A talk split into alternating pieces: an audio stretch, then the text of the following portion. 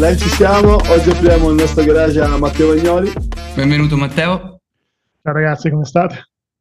Tutto bene, dai, grazie. Tutto bello tutto questo, questa- questo ping pong iniziale, incredibile.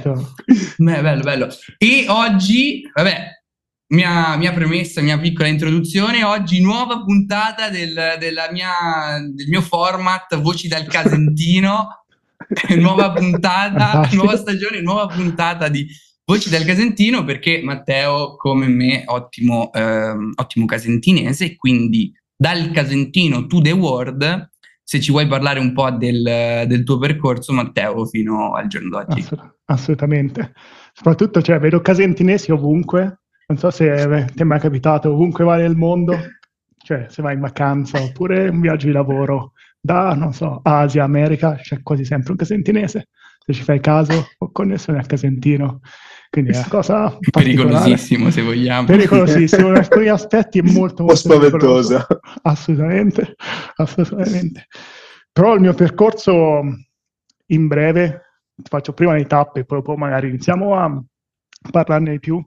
Sono partito chiaramente dal Casentino, da Bibbiena, e facendo tutto l'iter scolastico là, fra Bibbiena, Poppi, liceo scientifico.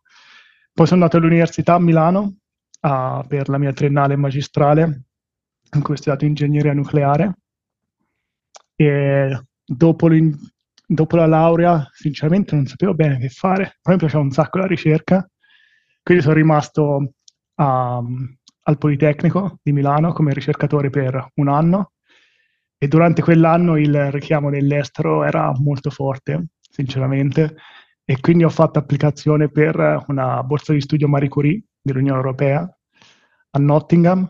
E sono stato fortunato a vincere la borsa di studio, quindi sono trasferito a Nottingham per il PhD, il dottorato, e alla fine sono rimasto a Nottingham quasi sei anni, fra tre anni di PhD, poi ho iniziato a lavorare in azienda.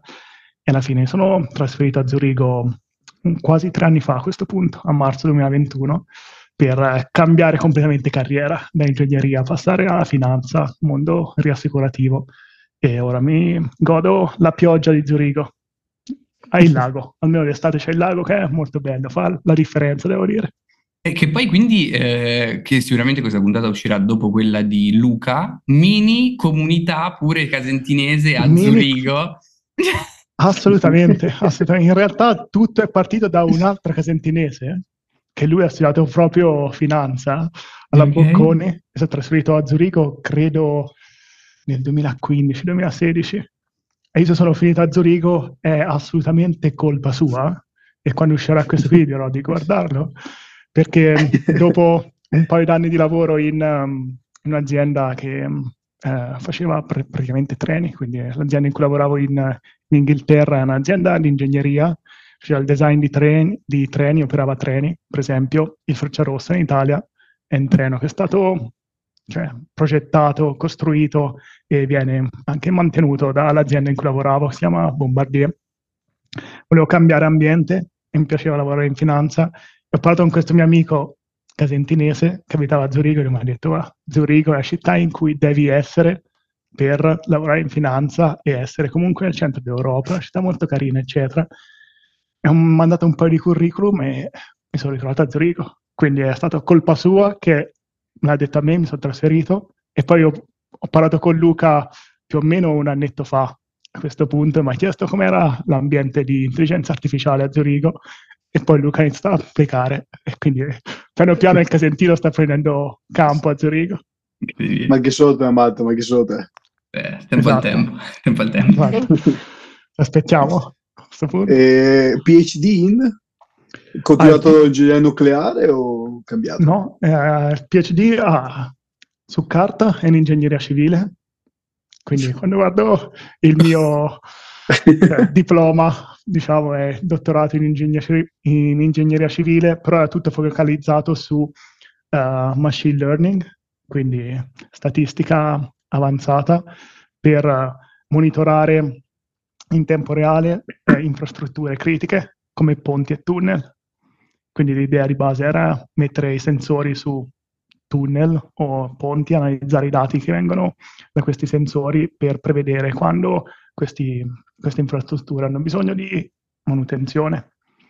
E... Il fatto che venga fatto questo tipo di ricerca in Italia penso sia, che sia anche più critico e diciamo interessante proprio perché ci sono stati tanti problemi e ancora ci sono tanti problemi infrastrutturali da questo punto di vista con pericoli piuttosto elevati e quindi eh, è una ricerca diciamo eh, super attuale anche nel passato e credo super interessante per, per, chi la sta facendo e il fatto che si, usano, si usino questi cioè non so se vengono, vengono cioè la domanda è vengono utilizzati? Ah, nei mo- ponti più diciamo più moderni e in uh, paesi più sviluppati dal punto di vista tecnologico per esempio il Giappone vengono usati un sacco tantissimo. E non solo in Italia ma anche in Inghilterra cioè vengono usati però ancora la tecnologia di base sono un po' diciamo le ispezioni visive per esempio io il mio PhD era fra l'Unione Europea e un'azienda di consulenza che si chiama ICOM, che fa consulenza per ingegneria civile praticamente, e con l'azienda di consulenza andavamo a fare la supervisione di ponti che ha un bisogno di manutenzione in giro per Inghilterra. Io mi ricordo questo ponte nel nord dell'Inghilterra, che era veramente in mezzo al niente, era un ponte ferroviario, e per arrivare abbiamo dovuto mettere tipo gli stivali fino qua per arrivare a questo ponte e c'era un, diciamo una, una, parte di questo ponte era completamente staccata dalla colonna che reggeva la parte sopra e il nostro test è stato aspettare che tre treni passassero sopra il ponte guardare, la, cioè, guardare con gli occhi la vibrazione del ponte e poi in un foglio, cioè in un foglio di carta bianca scrivere Ponte Sicuro, prossima ispezione fra un anno e mezzo, fra 18 mesi. È vero. Ti giuro, ti, ti giuro, finito lì. E io questo qui, cioè, nel mezzo d'Inghilterra, mm, praticamente nella campagna, e tornato in ufficio, io sviluppavo il modello super avanzato in machine learning per prevedere in tempo reale il ponte. Quindi c'era questo gap. Comp- esatto, gap completamente disconnessi però è quello che la maggior parte dei ponti e delle aziende fanno, sinceramente, per manutenzione, ma non solo i ponti, di qualsiasi cosa puoi pensare. Ispezioni visive programmate sono alla base di, dei piani manutentivi di quasi tutti gli impianti o infrastrutture che usiamo. Che poi nella maggior parte dei casi quindi diventano un'ispezione completata next one, cioè sì, eh, sì, certo. Cioè, cioè, certo. Mi, hai detto una roba staccata, ora non ci capisco niente, ma una roba staccata, sicurezza, boh, non lo so, però per quanto possa essere resistente un ponte, se un coso è staccato... Ma io ti dico questo perché anch'io sinceramente non ci capisco assolutamente niente. Cioè, eh, io no, non sono ingegneria civile, però cioè, il mio focus era tutto sul machine learning, l'analisi di dati, e quindi cioè, mi immagino, cioè, anzi, quelle, gli altri ispettori che erano con me che lo fanno di lavoro, cioè loro riuscivano a quantificare che magari, cioè, diciamo, il, non mi viene la parola in italiano, però il beam, diciamo, quindi l'asse, uno degli assi sì, che connesseva alla colonna era staccato e quindi non era un problema troppo grande. E poi loro effettivamente, tipo gli ispettori sono pagati, o almeno là, quelli con cui lavoravo io, erano pagati per numero di ispezioni fatte. Quindi uh, puoi già immaginare il beh, con eh potenziale conflitto di interesse che argomento. potrebbe nascere. esatto. Però io non ho visto niente, eh. non ho visto contratti, quindi ho usato solo su sentito dire di altre persone. Non mi prendo responsabilità. Assolutamente, abbiamo fatto i nomi. E perché il... Um, cioè, hai detto che ti interessava la ricerca e um, il triennale più magistrale in ingegneria eh, nucleare il focus immagino fosse un po' distaccato rispetto al machine learning mm-hmm. e a data analisi, comunque queste cose qua. Cosa ti ha portato a fare questo primo cambiamento di rotta, se vogliamo? Ok. Ah, ingegneria nucleare ho iniziato perché mi piaceva un sacco la fisica, fare qualcosa di diverso. Poi il mio major, la mia specialistica, cioè l'ultimo anno di specialistica era un indirizzo, scegli un indirizzo in realtà era radioterapia, quindi ancora più eh, diverse, per applicazioni medicali delle radiazioni.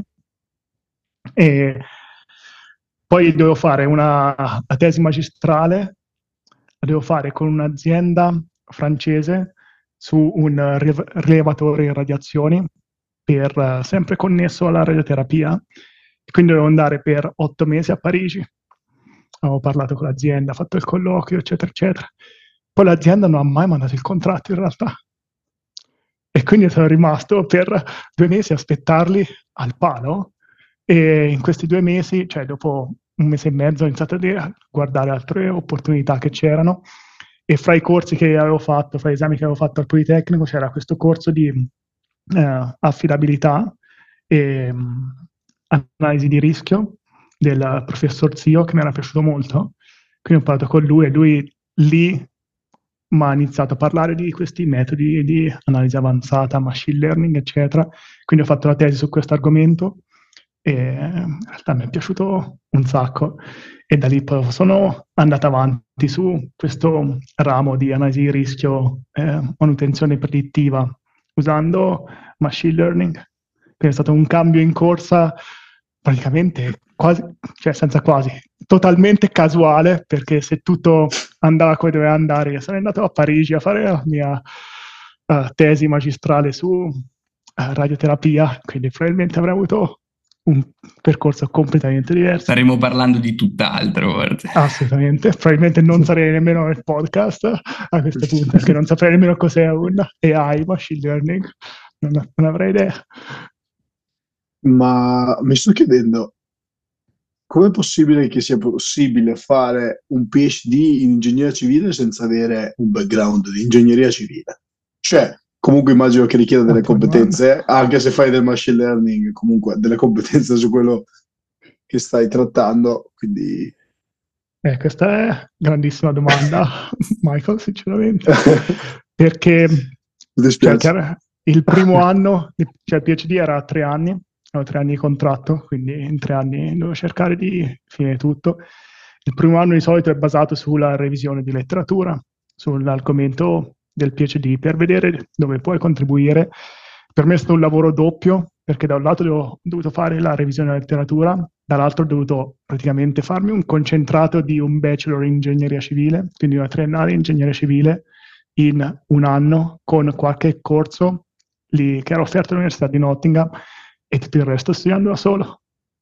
E quindi cioè, praticamente ho studiato ingegneria civile, le basi, chiaramente, perché uno dei, cioè, uno dei primi punti era sviluppare un modello di un ponte e quindi lì servono proprio le basi per capire come svilupparlo, come creare un modello cioè, 3D di un ponte, fare tutte le simulazioni, eccetera.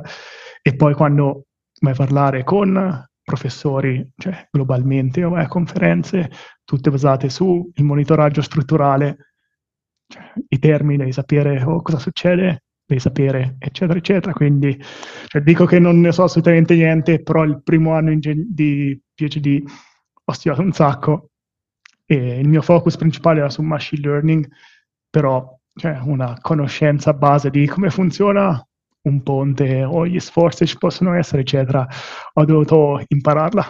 Non è una cosa che mi è piaciuta di più al mondo, però eh, più anche le conoscenze di computer science, cioè ho dovuto studiare tutto praticamente. Di, più l'intelligenza di computer, sì, praticamente sì, assolutamente. Queste qui sono state più un, cioè, imparare facendo le conoscenze di computer science più che studiare su, sui libri, perché specialmente, cioè, considero iniziato il mio PhD a settembre 2015, quindi quasi otto anni fa, e, cioè Python, che oggi tutti lo usano, cioè stava iniziando in quel momento a uscire un po', quindi ho avuto proprio tempo di cioè, imparare, imparare cose facendo.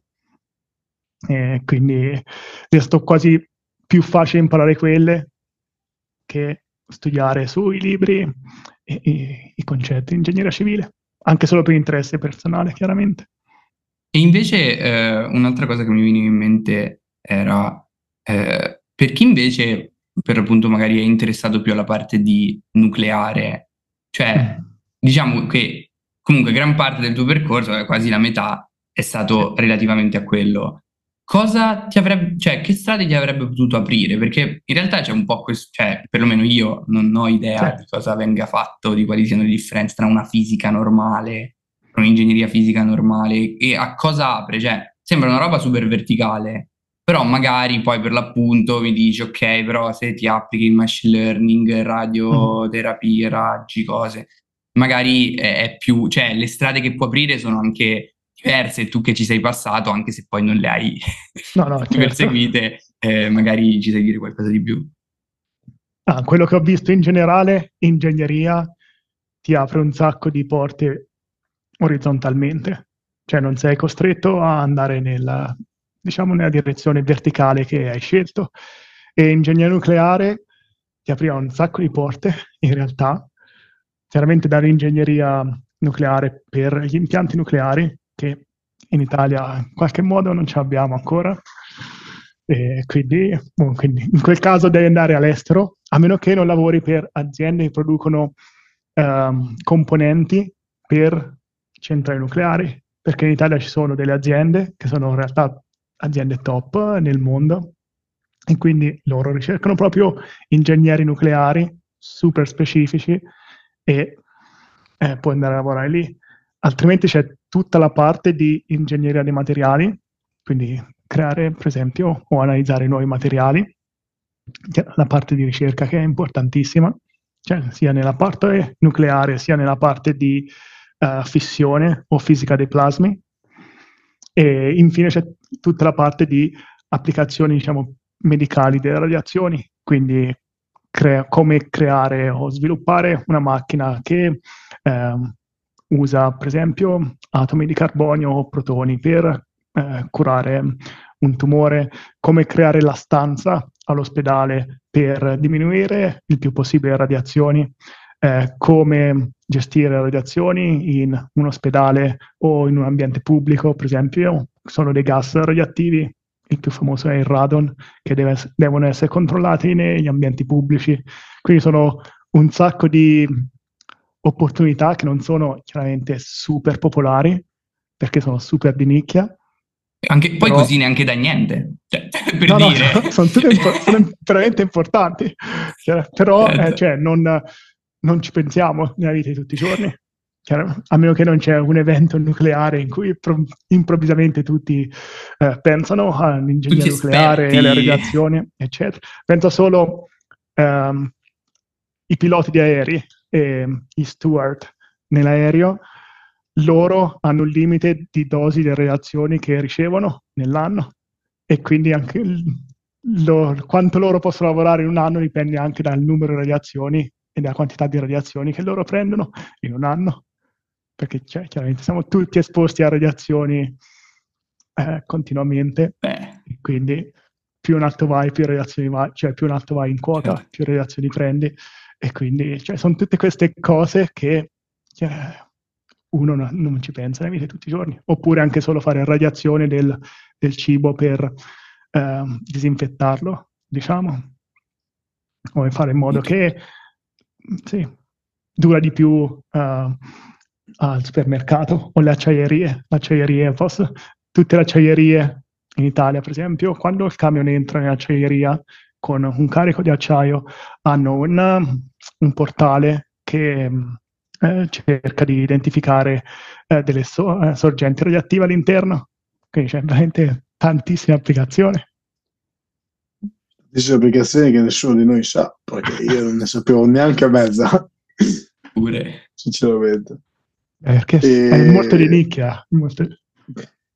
Cioè, nel corso di laurea eravamo forse 26, se mi ricordo bene. 26?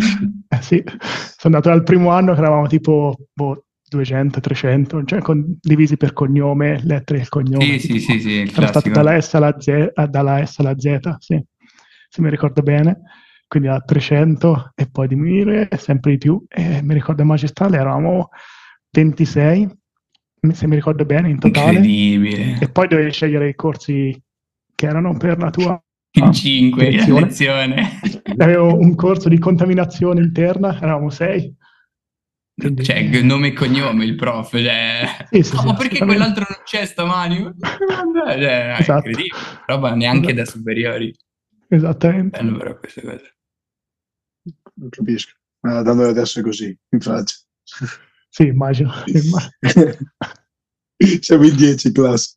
Eh, il professore no? chiede anche perché non c'è la gente. Esattamente così. Eh, da Però, una parte eh, è bello perché stimola di più la conversazione. Quello sì, però non puoi mai saltare lezione. Non puoi mai saltare lezione, questo è vero. Sì. Questo... Soprattutto fare una domanda. Vai, vai, scusa. E perché hai cambiato così tante volte il settore in cui lavori? Cioè, sei passato dal nucleare alle eh, infrastrutture, poi sei andato sui treni e poi sei finito adesso a fare finanza. Ah, messo, un viaggio incredibile. Messo, messo, cosa ci dobbiamo aspettare dal tuo futuro? Questa, ma messa giù così, cioè la prima parte è quasi brutto perché sembra che cioè, cambio idea ogni tre giorni. Eh, cioè, dei 26 forse 10 fanno quel lavoro lì, mi dire. Però in realtà, cioè, guardando ora indietro, c'è un filo conduttore in tutto questo okay.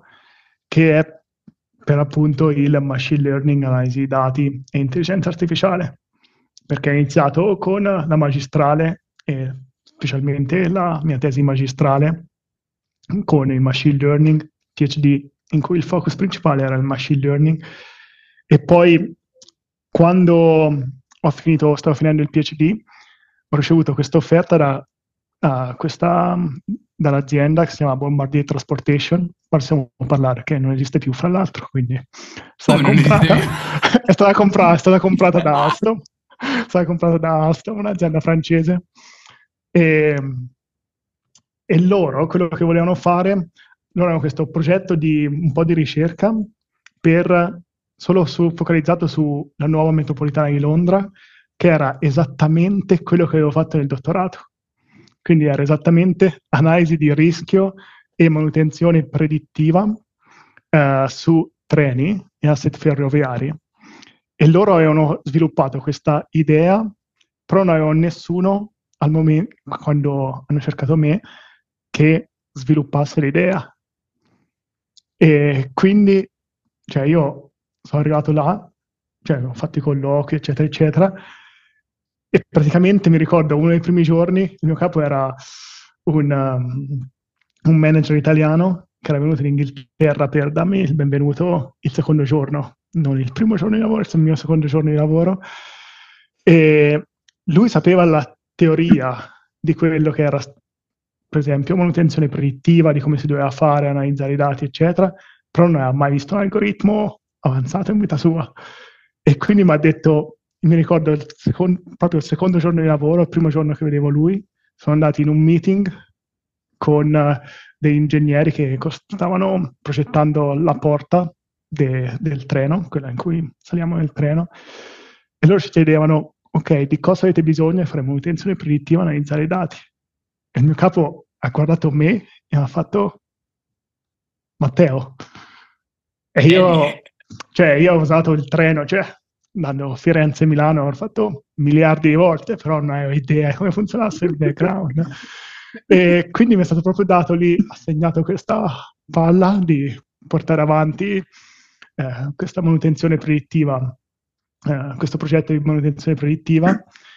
E quindi anche lì un sacco di analytics, machine learning, però ora a questo punto era sempre molto focalizzato, cioè sempre molto in nicchia, perché prima erano impianti nucleari o comunque applicato a ingegneria nucleare, poi ingegneria civile, ponti e infine machine learning per manutenzione predittiva su um, asset ferroviari e treni. mi sarebbe piaciuto vedere a quel punto l'applicazione di machine learning, intelligenza artificiale su qualcosa di più, qualcosa di più largo in cui potevi lavorare con molti progetti diversi e il mio interesse personale era collegato alla finanza, quindi ho detto, ma perché cioè, non si usa intelligenza artificiale e machine learning in finanza? e quindi sto a guardarmi intorno e sono finito a questa posizione. Quindi sono tante applicazioni diverse delle stesse conoscenze di machine learning, intelligenza artificiale, analisi di dati. E qui la domanda sorge, sorge spontanea, cioè a questo punto nel, nella realtà eh, comunque mm-hmm. assicurazioni finanziarie sì. in generale, lì il tuo background ancora una volta era carente. Era assolutamente carente. E quindi? Era così carente che il giorno del colloquio, eh, il colloquio il pomeriggio, io la mattina stavo cercando su Wikipedia cos'era riassicurazione, perché non avevo idea di cosa fosse la riassicurazione, proprio parlando apertamente. E quindi di nuovo lì, eh, dopo tutti i colloqui, quando ho iniziato, c'è stato i primi, durante i primi due mesi, di nuovo mettere a studiare da chiaramente i concetti base a, a cioè solo i termini che vengono usati a come gestire un portafoglio di eh, assicurazioni o asset finanziari, eccetera, eccetera, quali sono le regole eh, dal punto di vista di leggi nei vari paesi, eccetera, eccetera.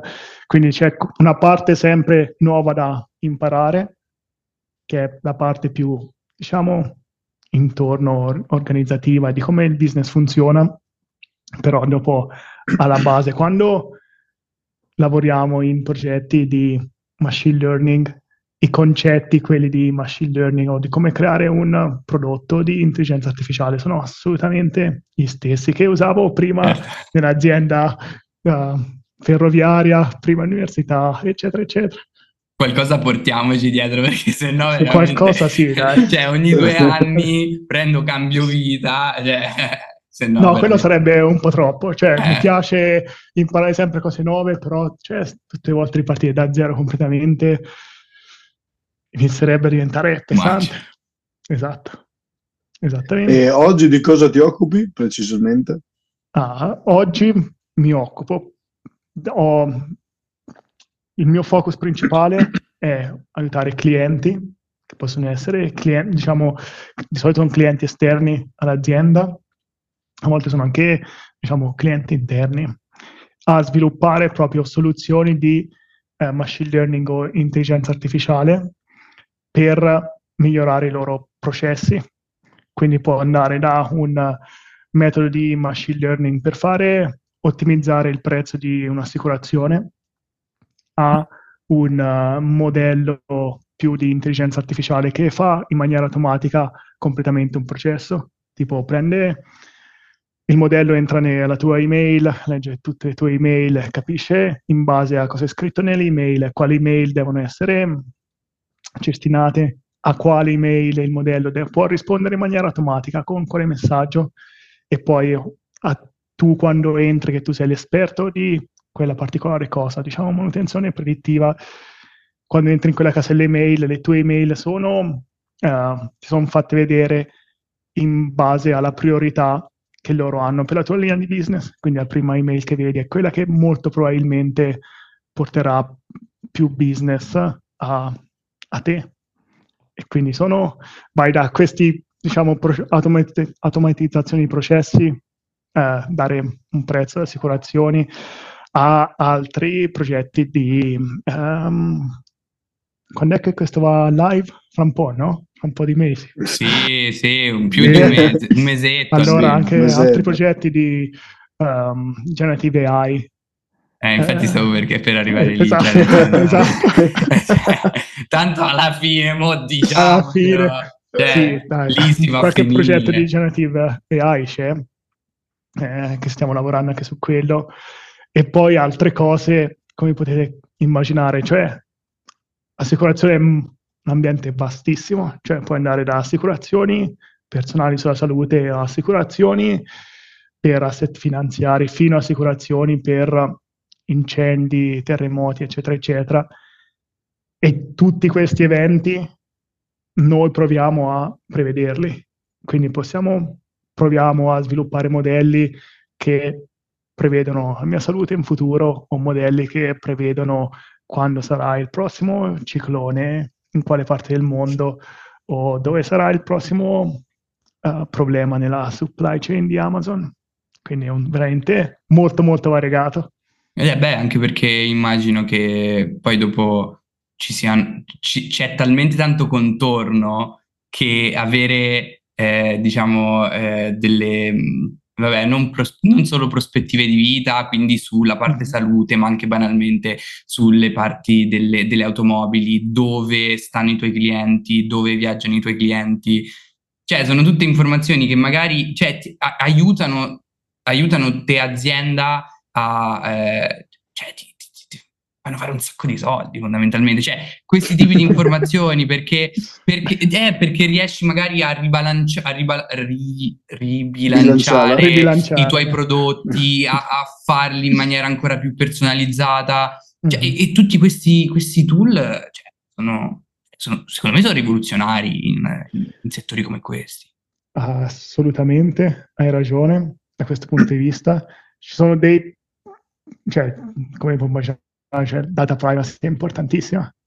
Quindi è tutto... Anonima- il... Anonimizzazione, chiaramente. esatto, esatto, quindi non puoi usare i dati così di tutti e poi per esempio nell'Unione Europea eh, anche il, um, il sesso non può, non può, essere usato, quindi per esempio per alcune linee di business di assicurazioni uh, il prezzo di assicurazione deve essere uguale per la stessa categoria di rischio. Uguale per, es- esatto, quindi la cosa veramente sta nascendo ora come eh, diciamo nuova tendenza, specialmente con eh, generative AI e responsible AI, quindi applicazione di AI, lo sviluppo di AI in maniera responsabile. E al momento, cioè globalmente, non ci sono leggi per AI, cioè, nessuno ha fatto delle leggi. Questa, questa. E questa è la, la, cosa abbastanza preoccupante. L'Unione Europea è, è sinceramente il primo, la prima unione di paesi o il primo ente legislativo che ha una um, proposta di legge che è molto molto comprensiva, molto molto ampia e questa pro- proposta di legge è stata approvata dal Parlamento europeo un paio di mesi fa. Ora al momento è sotto review, stanno rivedendo ed è, entra in vigore fra pochi mesi. E quando quella lì entrerà in vigore sarà molto interessante vedere come molte aziende risponderanno perché veramente ti chiede un livello di governance e di trasparenza nello sviluppo di machine learning o soluzioni AI molto molto avanzato. E per esempio soluzioni come ChatGPT in cui nessuno sa che dati hanno usato per fare diciamo, il training, l'allenamento del modello, potrebbero essere cioè, fuori, cioè, fuori legge oppure boh, nell'Unione Europea, oppure potrebbero essere molte domande su diciamo, come vengono utilizzati questi prodotti nell'Unione Europea.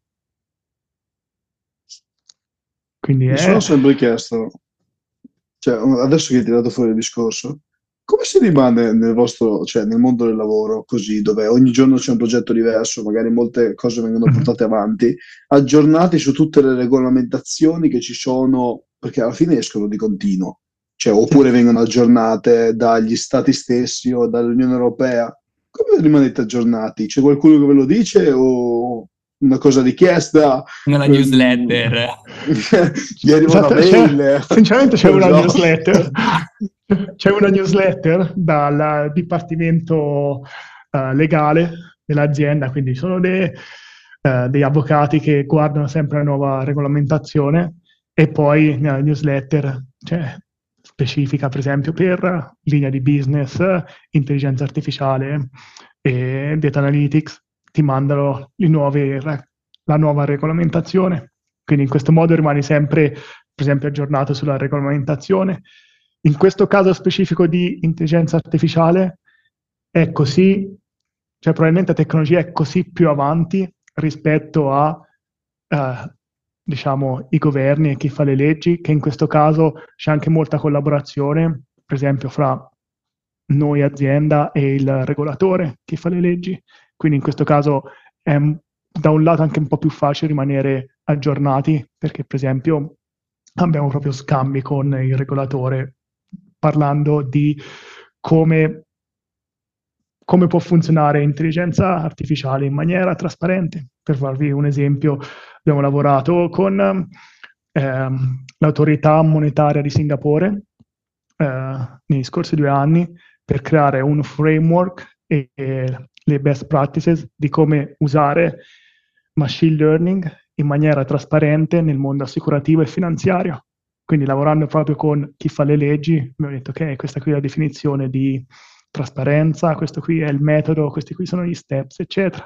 Quindi in questo caso è più facile rimanere aggiornati, perché più o meno cioè, noi possiamo ritenerci degli esperti in questo ambiente, in questa nicchia specifica, e quindi loro eh, vengono a chiederci anche informazioni, chiaramente loro hanno leggi, le loro leggi, vanno avanti per la loro strada, però c'è una discussione aperta di cosa si potrebbe fare e come. E immagino che in tutto questo eh, anche il, trend di, di, explainability sia, cioè perché alla fine ok, governance, transparency, eccetera, eccetera, mm. però cioè un po' una chiave anche se vogliamo. Poi io sto parlando da una persona qui di tutte queste cose, cioè se il tool funziona, mi aiuta, a me se, cioè vabbè, è un po' anarchica come cosa, però se a me se mi prendono quei due dati e gli do due informazioni, personalmente non me ne viene niente, al massimo uno spam, gli attacco in faccia, mm. non rispondo alla mail.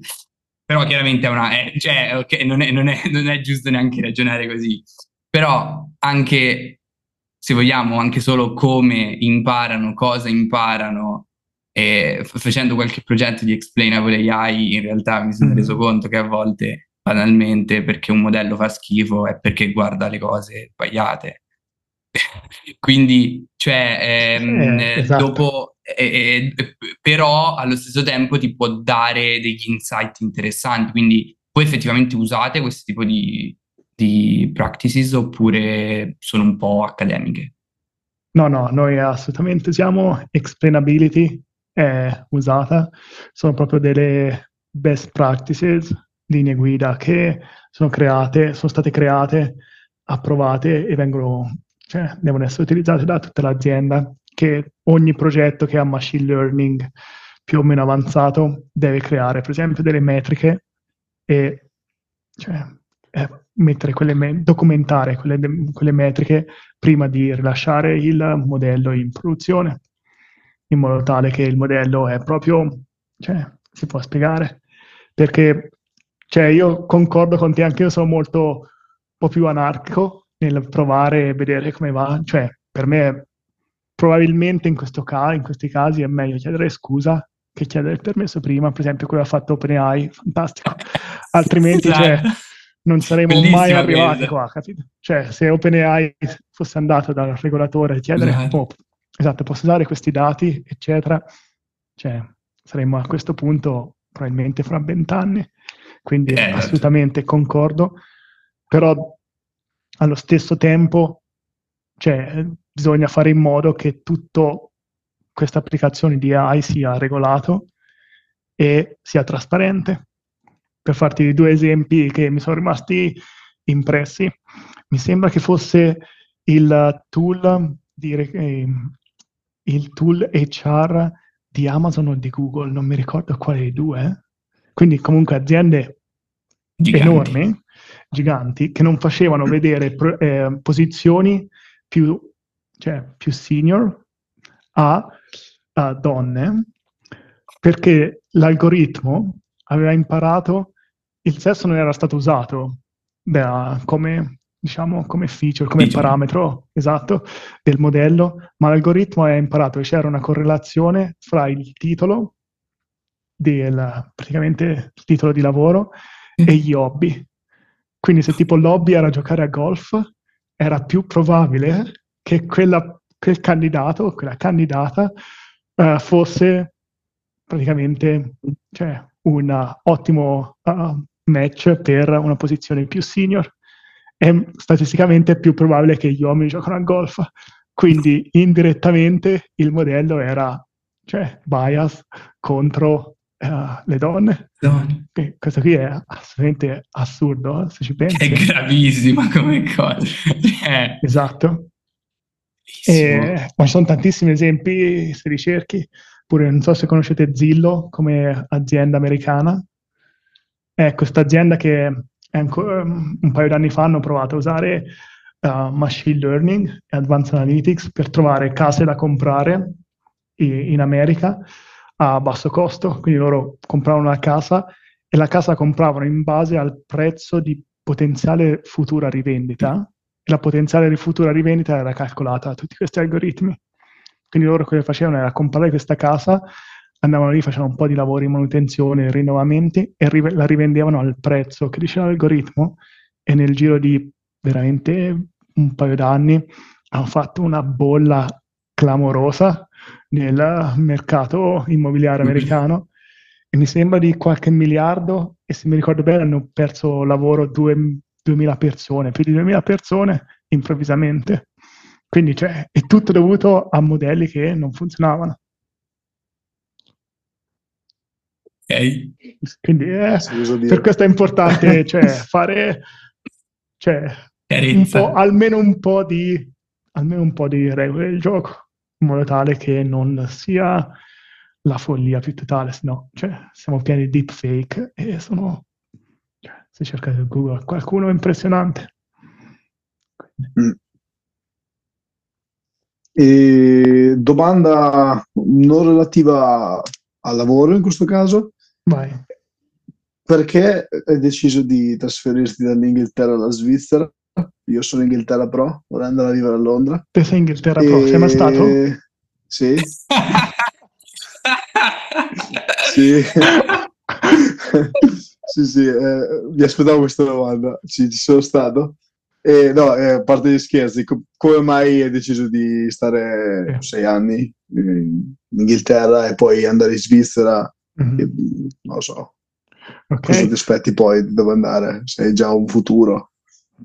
Ok, a Inghilterra cioè, mi è un po' capitata. Io volevo fare la Marie Curie perché come PhD era all'epoca, non so se esiste ancora sinceramente, il, uno dei più non prestigiosi so. in Europa Ancora lo spammano come top, uh, sì. top tier, quindi eh, esatto. cioè, per tipo, nome, eh, però.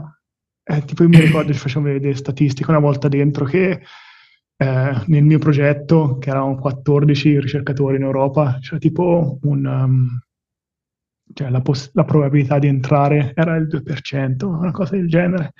Quindi peggio di Harvard. Era super tosto come cosa e lì il progetto era proprio da cioè era assegnato all'Università di Nottingham, quindi io cioè, mi sono ritrovato all'Università di Nottingham. E durante il PhD, cioè la vita universitaria in Inghilterra, bellissima.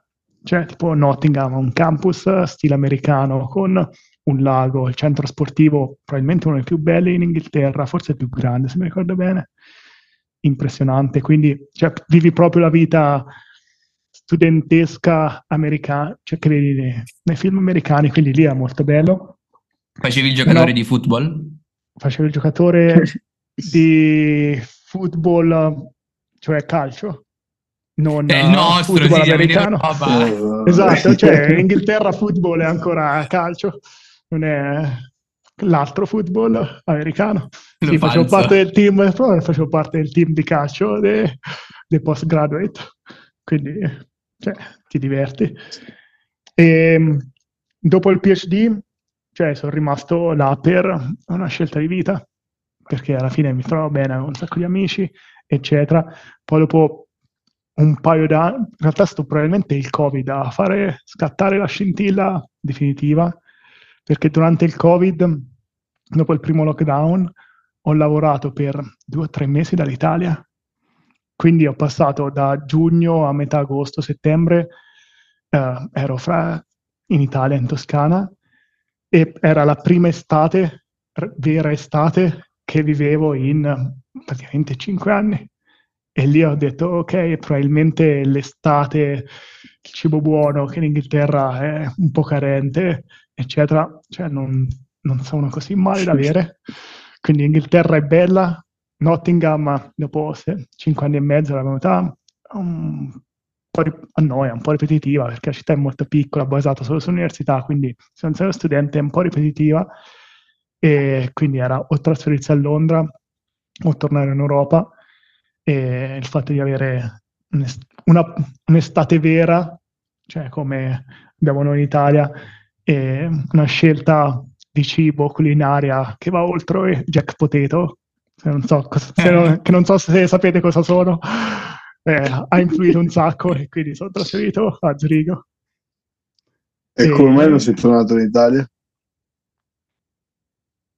Per, eh, un po' per, ehm, opportunità di lavoro. Un po' O- l'opportunità di lavoro, sinceramente, che cioè, l'offerta che c'era qui a Zurigo era cioè, probabilmente impareggiabile confronto all'Italia, ma non dal livello meramente economico, proprio anche a livello di responsabilità, perché cioè, la mia prima azienda, parte del mio team era in Italia e vedevo proprio la differenza culturale lavorativa.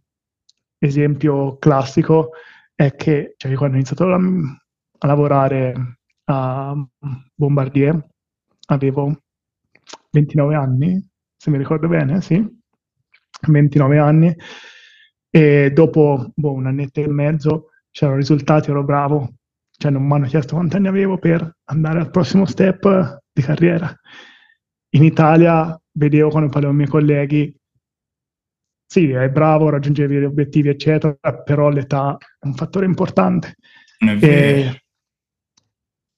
Non è vero? No, no, no, no, no, no, non è vero, era un mio commento del tipo... Ah, ok, ok. Se- mi- no, queste però, cose mi- però dicessi non è vero e quindi No, no, "Minchia, no, grande, no, cambiata no, l'Italia, torno." No, no, no, è perché c'è è proprio una mentalità... No, chiaramente io sto parlando di, io sto parlando di casi specifici, di quello che ho visto io. Però... Credo e spero che l'Italia stia cambiando un sacco, specialmente con le nuove generazioni che stanno avanzando, tant'è che probabilmente ora sto iniziando un po' a considerare di rientrare in Italia. Davvero? Comunque, sì, dai, cioè alla fine dopo un, un sacco di anni all'estero, cioè, ti rendi conto che l'Italia cioè, è non stai male nel complesso. Eh, però per Ehm, iniziare è un casino, mi sa. Per iniziare è un casino. Il mio migliore amico, la- cioè, con cui sono partito dal Casentino, io la butto là, partito dal Casentino, è un ingegnere aerospaziale, fa cose fighissime, tipo trapanicando sulla Luna, eccetera. Lui ha iniziato la carriera in Italia, a Milano, e in realtà ora dopo, non so, 8-9 anni che lavora in un'azienda a Milano, è andato all'estero. Ok, il Quindi- percorso opposto. Esatto, ha fatto il percorso opposto. Quindi non so se questo è un segnale che dovrei leggere come ma rimani a Zurigo o- oppure dire, dire, vabbè, probabilmente se torni dopo che hai superato lo scoglio dell'inizio carriera potrebbe essere più facile. E questo qui è quello che mi aspetto. Comunque quello che ho visto lavorando sia in Inghilterra che ora in Svizzera è che il lavoro in aziende grandi più o meno non, cioè, è lo stesso. Quindi mi immagino che anche in Italia, anche ora abbiamo dei team in Italia con cui collaboro spesso. eh, il lavoro è simile, e anche la cultura è, è simile, quindi per questo dico che probabilmente sta cambiando. E la cultura me- poi, certo, e poi la cultura, cioè la cosa che mi piace e che mi fa ben sperare è che in realtà poi la cultura del paese, le persone, come dicevi tu, il cibo, Esatto. comunque, cioè, mo diciamocelo, se uno se lo può permettere si vive proprio bene in Italia. Esatto, Cioè- Guarda, ti faccio l'esempio che faccio sempre a tutti i miei amici, colleghi a Zurigo, è questo. Se io in Italia entro a qualsiasi bar, cioè da, non so, da Como a Palermo, dico "Oh, buongiorno, mentre aspetto il caffè faccio quei 30 secondi di chiacchiera, maggior parte delle volte inutile, cioè che Sì. non interessa a me, non interessa al barista, niente, però cioè, un po' ti scalda il cuore, diciamo, cioè fai quella interazione umana e ce l'hai. Qui a Zurigo io entro in un bar, eh, che può essere da Starbucks al bar più fighetto della città, cioè no, niente, cioè anzi qualcuno quasi un peso che sei entrato perché ti devi fare il caffè, capito? Donna, mi Quindi tocca è un, po', lavorare. è, un po', esatto, è un po' più freddo e per il mio standard di... cioè, questo piace a me nella vita quotidiana, probabilmente è un po' troppo rigido, diciamo così. Mike, hai avuto la tua risposta? Sì, ho avuto una risposta. Eh, penso Zurigo sia un posto che mi possa piacere. no, a parte gli scherzi, di tutto questo hai trovato l'estate il buon cibo a Zurigo o comunque hai detto, boh, Ah, eh, guarda, Zurigo in realtà è una città che mi ha sorpreso un sacco perché mi immaginavo molto più noiosa. In realtà è una città super internazionale e vibrante, c'è un sacco di eventi, tantissimi eventi. E, cibo buono. Quello che fa veramente la differenza è il lago, perché d'estate cioè, fa caldo tanto quanto essere in Italia. E quindi tipo d'estate pausa pranzo andiamo al lago con i colleghi a fare il bagno un'ora Beh. oppure dopo lavoro andiamo al, ba- al, al lago a fare di nuovo il bagno, la grigliata, quindi è veramente un valore aggiunto importante e poi le montagne veramente, cioè io dalla finestra qui di casa mia vedo la montagnetta a, in cui posso andare a fare hiking il sabato, quindi è immersa nella natura. Quindi è veramente una città in cui qualità della vita altissima e stai molto bene. Quindi è, è tipo una gabbia d'oro. Una volta sei dentro è un po' difficile dire, vabbè, io lascio tutto questo e torno in Italia o mi trasferisco da qualche altra parte. Quindi da questo punto di vista è veramente una bella città. È difficile entrarci, da quello che ho visto da fuori, qualsiasi ambiente di lavoro, cioè che sia finanza o eh, big tech come Google, che ha una, una sede abbastanza grande qui, o aziende di ingegneria, è molto difficile entrarci da fuori, però una volta che sei dentro è anche abbastanza facile trasferirsi, cambiare lavoro. Mentre- Intanto ci sto provando, ma nessun risultato per il Nessun momento. risultato. Eh, il PhD serve, bro. Il PhD, il PhD. Ti Perché che faccio un PhD, guarda, me l'hanno offerto l'altro giorno, ho detto di no, però mi sa che, mi, sa che cambio sì, idea. No, non lo fare, non lo fare. No, no. Mentre... Sei il primo eh, che dice non, non lo fare. Veramente? Gli altri hanno detto che cioè, è se- servito come, come percorso per magari già puntare a una posizione più alta. Che so, ti devi subire l'internship, poi ti fai il junior, poi Ah, invece col PhD vai diretto al senior. Questo è vero. Spesso. Questo è quello che è successo anche a me. Cioè, un Eh, po'- eh, ti risparmi tutti gli Excel che dicevi prima, no? Esatto, Tutte le questo- presentazioni, Excel, cose che devi fare. Ah, sto pensando, ma questo è assolutamente vero. Anche nell'azienda di prima, cioè il fatto di aver avuto il PhD mi ha dato subito la responsabilità di Mm. tutto il progetto e poi come cioè, il team da gestire, eccetera, eccetera, senza nessun problema. Quindi questo me lo sono saltato. E, e lo vedo a volte anche ora nel lavoro che faccio ora, che è un po' più, diciamo, fo- eh, focalizzato sul business, la parte business e management, eccetera il fatto, cioè io non dico mai che è un PhD, cioè non nemmeno nella mia firma né email, non c'è tipo uh, non fai lo sborone. Non faccio Matteo è sborone. PhD, no? No, che tra Ok. l'altro cioè, c'è sempre questa cosa di dottore che in Italia chi ha una triennale si firma dottore Veramente? al- o una magistrale firma dottore, eccetera, eccetera. ok. All'estero solo se hai un PhD ti firmi dottore, in tutto il mondo tranne in Italia se hai un PhD ti firmi dottore. se non hai un PhD sta. non ti firmi dottore. E io non, cioè, tipo io ho molti colleghi che lo fanno, non lo faccio mai. Però lo uso solo, vedo che serve quando per esempio devo, sono una negoziazione molto stretta che va avanti da un po', non riusciamo a raggiungere un accordo, lo uso come carta dicendo tipo, qua, quello che ho visto durante il mio PhD è questo, e lì è tipo la carta vincente 8 volte su 10, quindi da questo punto di Bello. vista funziona. Però nel complesso, cioè non so se ti serve, sinceramente, se non vuoi rimanere in accademia, giustamente. Nel Mentre- complesso è un'esperienza bella, però se vai a conferenze, eccetera, eccetera, se non vai a conferenze, insomma, Stiamo cercando di capire se Mike sta cambiando esatto. opinione. Sto, pensando, sto cercando Eh, di no, capire no, cosa sto no. pensando. Non so se cambiare argomento oppure No, no, cambia, cambia. Po- Possiamo Cambia? cambiare argomento. Ci, ci rifletterò poi il Vai. giorno dopo. Seconda puntata, quando magari cambierai posizione. Se mai cambierai posizione. Prendo. farlo. Cambierai industry, non posizione, perché ormai, cioè, ormai non ci aspettiamo altro che...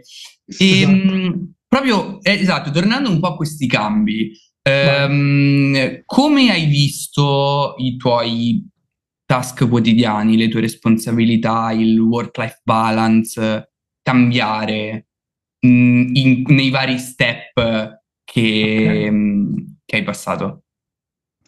Ah, tralasciando un po' il PhD perché è un'esperienza Mm. particolare nel complesso, perché vai dai periodi in cui sono super rilassati, cui, cioè puoi fare, cioè dipende solo da te stesso, quindi puoi fare veramente il minimo un giorno a periodi in cui sono super intensi e finisci veramente a lavorare 18 ore al giorno. La vita lavorativa, ah, più vai avanti, quello che ho visto è più vai avanti, più responsabilità hai e più work-life balance dipende. Tipo, ci sono delle settimane in cui work-life balance è non ottimo, diciamo, altre in cui è cioè, molto, molto perfetto, cioè, molto, molto perfetto. Detto in italiano un po' scadente, però è veramente è molto buono perché riesci a bilanciare, cioè se le, tutte, diciamo, se non ci sono attività oltre a quelle che sono state programmate, tutte le attività sono programmate col team, quindi è tutto pensato in modo tale che il work-life balance sia ottimo per tutti. E le attività mie perso- personali sono cambiate da quando ho iniziato a lavorare in corporate, quindi in azienda, fa- mi occupavo proprio di, diciamo, tutto il ciclo di vita di una soluzione di analisi di dati o machine learning, quindi da proprio la pensare quale modello si sarebbe dovuto usare, si- eh,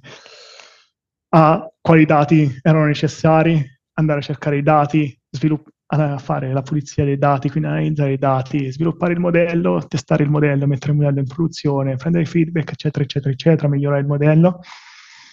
A, quindi molto operativo, creare proprio i codici, a quello che faccio ora, che è l'altro, l'estremo opposto, in cui parlo con il cliente, in- mentre il cliente mi parla, so o riesco a, eh, diciamo, pensare a un modello di machine learning che si potrebbe creare, se è fattibile o meno, e quindi riesco a dire al cliente ok, questo è fattibile se ci sono questi requisiti, e quindi una volta che, diciamo, ho creato eh, un po' il framework per la soluzione di AI, poi la consegno, creo, di solito creo il, proge- il team del progetto, quindi in cui c'è per esempio un data engineer, data scientist, eccetera, eccetera, e poi consegno tutto al team e la mia parte è solo di Prego. cioè, supervisione, sì, eh, più a livello eh, st- alto strategia.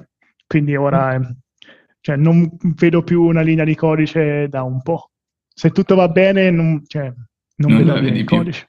No, cioè, non faccio più codice in cui sviluppo una soluzione ora da tre o quattro, tre anni. tre E ti anni. fa piacere come cosa o ti manca un po'? A volte, sinceramente, mi manca un po'. A volte mi manca un po'.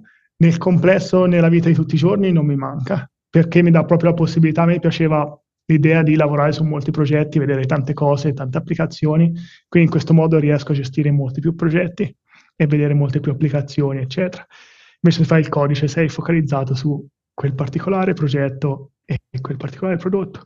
Però a volte, cioè, mi manca quella sfida di, ok, ho, non so, 3 miliardi di righe da analizzare e non voglio passare qui tutto il giorno, so che da qualche parte c'è il segnale che, che io voglio, Mi quindi serve. l'informazione che mi serve, quindi ok, quale algoritmo uso, come analizzo i dati, eccetera.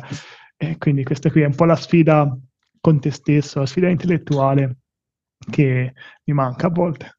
E in tutti questi progetti, in tutte queste Mhm. sfide che hai fatto proprio dal punto di vista di cosa, domanda un po' nerd, però dai, ci sta.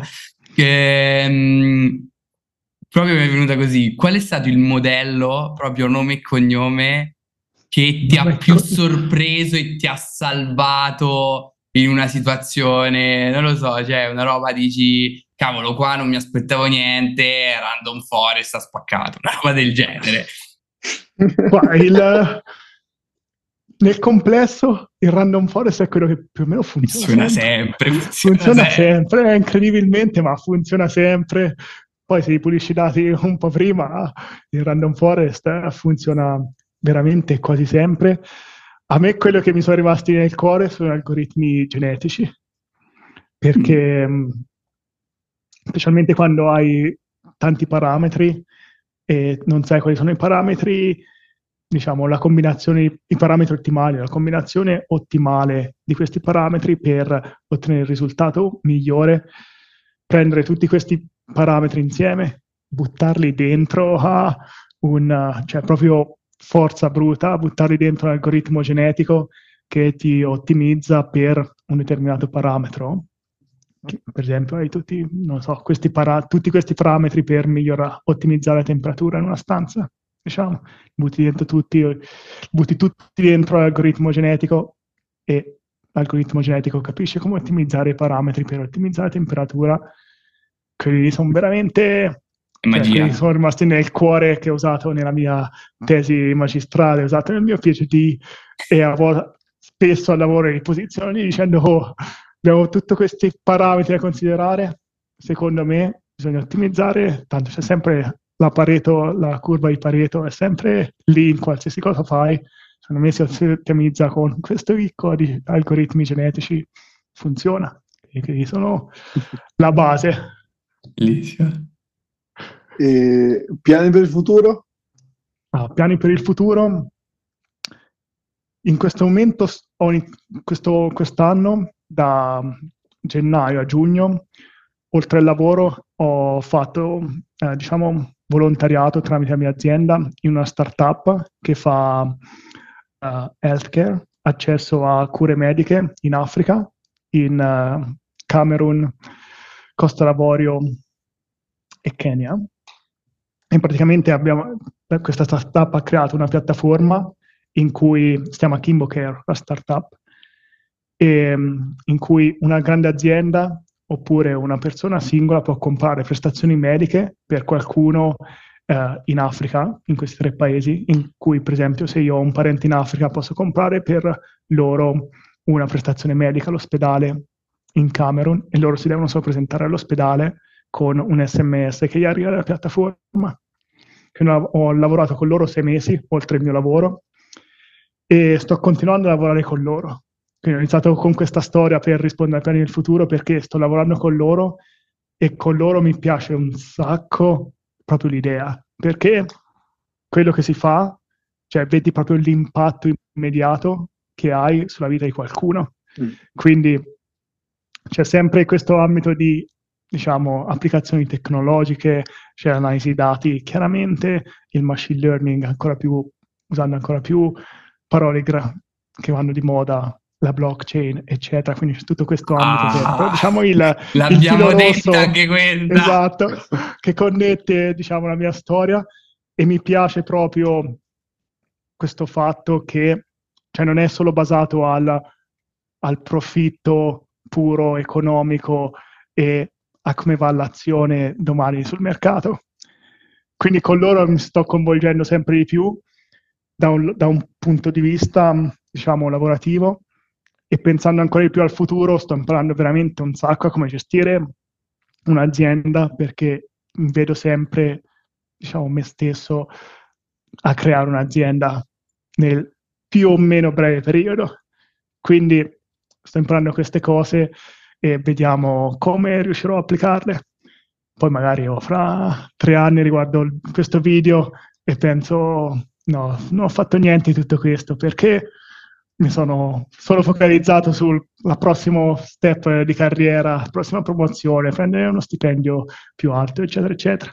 Quindi però al momento ti dirò, dico queste due cose, quindi spostarmi un po', rimanere sempre nell'ambito di machine learning, però spostarmi un po' più sul mondo startup e magari creare anche proprio la, la mia azienda, la mia startup E lì vogliamo la puntata 2, eh, poi. La puntata 2. Eh, quando, di... quando, raggiungiamo un milione di evaluation. Assolutamente, assolutamente bravo. La facciamo. Ottimo, ottimo, ottimo. Esatto. Quindi ti, dire, ti, direi questo. Non ti nascondo che pro- proprio oggi ho, stavo parlando con un, un, ragazzo che sta facendo un PhD, che, cui sto facendo un po' di uh, co-supervisor, che a volte anche quell'ambiente di, uh, di università, ricerca accademica mi manca. Quindi magari cioè, la sto considerando come opzione, quindi sto anche vedendo se piano piano possono essere delle opportunità in quell'ambiente, magari in modo, cioè non al 100%, ma part-time, perché è comunque qualcosa di super interessante. Tal- hai detto talmente tante cose che neanche una random forest eh, no, dai, risolve. Sono, alla fine, cioè, riassumendolo, sono due, no? Riassumendo è Mamma, tante però oh. sotto ramificazioni che poi... Sì, tante ramificazioni però è tutto connesso, no? Eh, bello, fine, bello, bello, si chiude, si chiude. Eh, eh, quello che è bello è che, cioè, alla fine, se ci pensi, con questo ambiente, nell'ambiente di AI, eccetera, riesci a fare veramente un sacco di cose, un sacco di applicazioni diverse, un sacco di ambiti diversi. E se sei flessibile e un po' dinamico, cioè, riesci a divertirti vedendo tantissime cose diverse in ambienti che spaziano dalla cioè, applicazioni medicali a assicurazioni, finanza, ingegneria, università.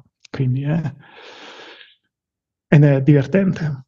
Filo conduttore c'è, diciamo. Esatto. E vabbè, domanda che a me piace sempre così adesso. Ora, questa, questa, questa seconda stagione ho deciso di metterla, era nata come domanda che voleva fare Vai. Michael. All'inizio poi non, non, ha mai avuto il coraggio di fare, quindi ho, ho paura, di metterla io. No, no, no, facile, facile. Giornata tipo mattina-sera. Giornata lavorativa, intendi? Sì, non, sì, non dai, non... diciamo di sì, sì, lavorativa, lavorativa. Quindi orari... Comprende anche tutto. il barbecue al lago, tutto. Sì, sì, sì, esatto. Okay. Generica, no, esatto, generica. Ah, cambia molto in effetti da estate a inverno, perché l'estate effettivamente c'è sempre, cioè in media ti direi l'estate 5 e mezzo fuori dall'ufficio per andare al lago. Quindi cam- cambia un po' solo l'orario finale, l'inverno in serio sarà boh, in media 6 e mezzo, 7. Però giornata tipo è ma proprio dalla sveglia? Cosa succede sì. dopo la sveglia? Quindi sveglia. Lui, lo so. Quindi sveglia di solito presto, tipo 6 e un quarto, poi palestra o cioè un workout, ufficio, ufficio di solito verso le 8, 8 e 20 e in media ti direi io, sono 3-4 meeting la mattina che variano dai 45 minuti, mezz'ora, un'ora pranzo. Il pranzo in realtà è molto interessante perché la mia azienda ha cultura dei pranzi, quindi tu mandi, inviti qualcuno a pranzo, mandi proprio un invito via email a qualcuno a pranzo tutti i giorni e tutti i tuoi pranzi sono programmati per le prossime settimane a venire. E il pranzo è quasi sempre connesso al lavoro. Quindi, per esempio, io e te lavoriamo in un progetto, io e te ci vogliamo conoscere perché in futuro possiamo potenzialmente lavorare insieme, andiamo a pranzo insieme. Bellissima questa cosa, però. Quindi c'è pranzo e poi il pomeriggio sono di nuovo continuamente meetings su altri progetti, eh, overview di progetti o, o defin- cioè proprio present- creare la presentazione per un nuovo prodotto o un nuovo progetto che può iniziare. Poi di solito sei e mezzo, diciamo in media, stacco dall'ufficio palestra o secondo workout, cena, lavoro sulla startup, letto e si ripete. E più o meno ora, adesso mi sorge spontaneo perché io mi sto facendo... Eh, quante ore dormi? Quante ore dormo? Te lo posso dire perché ho... Conoscete Whoop? Così facciamo anche pubblicità no. all'app Whoop. Io Whoop è questo braccialetto. Ah, sì, sì, sì, sì. non ha uno sì, sì, schermo. il band, il band. eh, Esatto. Sì, lo volevo provare. È una figata, cioè molto molto bella, una figata. Eh, Eh. funziona molto bene e ti posso dire che negli ultimi sei mesi in media ho dormito 6 ore e 40. Quindi, Bene, anche malissimo. Mi Non male, dai. molto peggio. eh, Non male. non Sì. male. Bene, bene. C'è la mente più alta della mia. Io sono studente. E tu sei eh, studente, perché tu vai ai party, vai alle feste il Eh, mercoledì. Eh, sono- Eh, dici eh. solo quelli che abbassano Esatto. la Eh, mano. è Esatto. il party boy lui. Eh, direi che ci siamo, Matte. Uh, Possiamo aspetta, fare- aspetta, ultima, ultima curiosità Ah, che ormai, scusa, ormai scusa. Eh, vabbè, questa sì, ma perché adesso mi sto, ci sto pensando un attimo. Ad esempio, il, Certo. dal punto di vista eh, proprio delle varie industrie in cui hai lavorato, Mhm. questa è una domanda molto pratica. Dal Sì. punto di vista dell'abbigliamento al lavoro, Bella domanda. che scusatemi, eh, cioè io ora, sinceramente, andare a cercare informazioni su come uno deve andare vestito al colloquio di lavoro, e lì sono più formali, e lì il business casual, e lì smart cosa, eh, cioè, raga, come bisogna, cioè, dovrebbero fare una guida, allora, Industry X si aspettano questo, cioè, perché io sinceramente se vado a lavorare in finanza, per mio buon senso non ci andrò con la felpa, e, però effettivamente poi cioè, que- que- ci, ci- cioè, ci sono dei discorsi veri, effettivi su questa cosa. Certo. Eh, in realtà è una bellissima domanda, ma- perché effettivamente nessuno ci pensa mai a questa cosa. Ah, in, vabbè, l'università era molto tranquilla, cioè se volevi essere un po' più, cioè quando c'era una presentazione, conferenze, eccetera, chiaramente camicia o un po' più elegante con la giacca, però cioè, ogni giorno per giorno con la felpa senza problemi Chill. azienda di ingegneria, che era fra l'altro il sito produttivo ad Derby in Inghilterra, il mio ufficio era per l'appunto business casual, che vuol dire tipo pantaloni eleganti o comunque cioè non jeans e camicia, E però tranne il venerdì, il venerdì era completamente casual, quindi potevi andare in felpa senza problemi. Perché è venerdì non si sa. Cioè, il così. venerdì è libero. Un po' come il pranzo nella tua azienda, così. Esatto. Ti piace fare queste cose strane. Esattamente. Era, e qui a Zurigo in finanza, eh, tutti i giorni, cioè, sì, ele- elegante, quindi non ti dico tutti i giorni con il completo totale, quindi con l'abito, con giacca, e pantaloni e camicia, ma i pantaloni dell'abito tutti i giorni, camicia eh, tutti i giorni, la giacca solo se ci sono dei clienti o meeting importanti, e di nuovo tranne il venerdì. Il venerdì è più casual.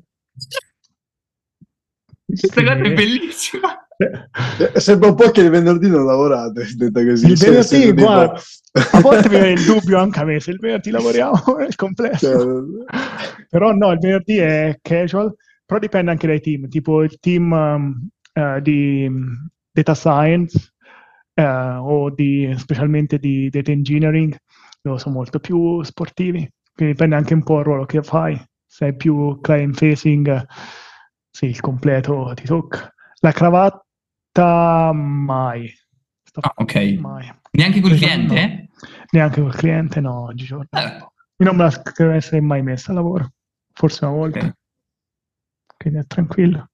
Però è, cioè, è- una cosa vera, è interessante. Cioè, quindi per uno giovane almeno si rende conto eh, Di comprare un sacco di completi, tipo io mi sono Eh. reso conto un paio di mesi fa che eh, ero proprio in Toscana, in Casentino, con la mia famiglia, mi sono reso conto di avere un sacco di completi e una miriade di camicie di colori diversi, avere praticamente zero vestiti per uscire Normali. amici. Esatto, perché sono tutti abiti e cose per lavoro. Però tipo uno spezzato, cioè nel senso magari completo sempre total oppure magari giacca di altro colore, un po' pazzerello anche. Un po' pazzerello, No.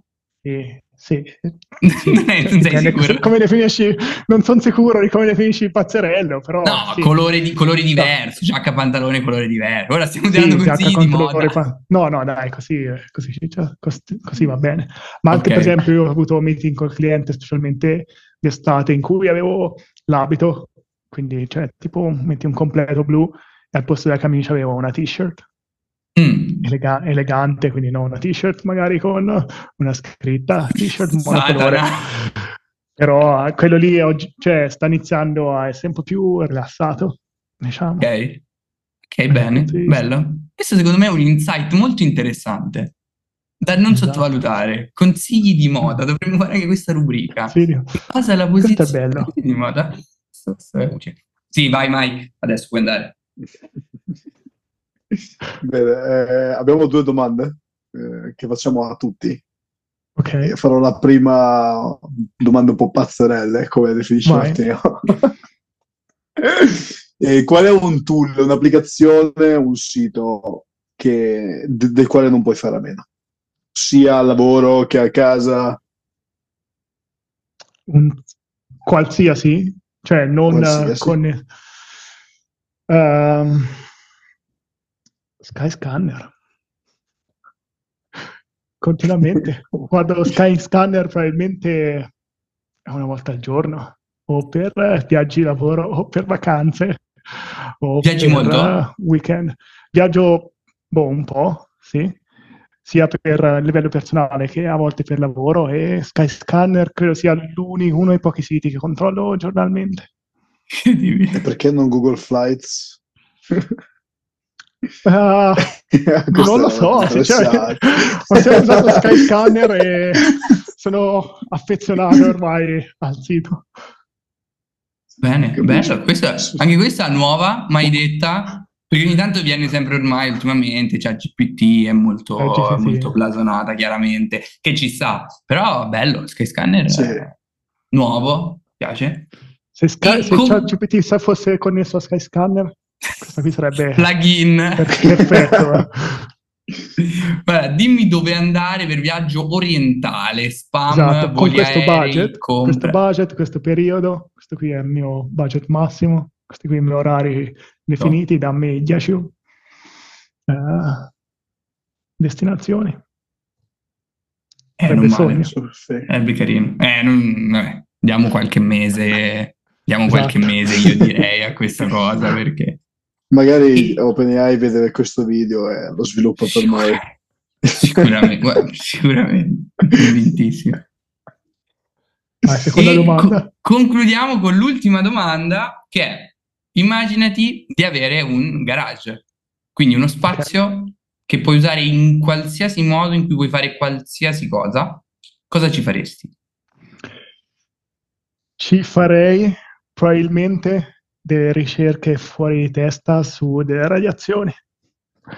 Ritorniamo. ritorniamo a proprio fi- alle basi, perché se avessi un garage, immagino che è un garage, quindi probabilmente la mia startup che ho fondato va alla grande, quindi posso focalizzare su tutt'altro. Quindi ho quest- mi immagino già il garage con una barriera in mezzo, tipo con una po- un muro che divide le due aree.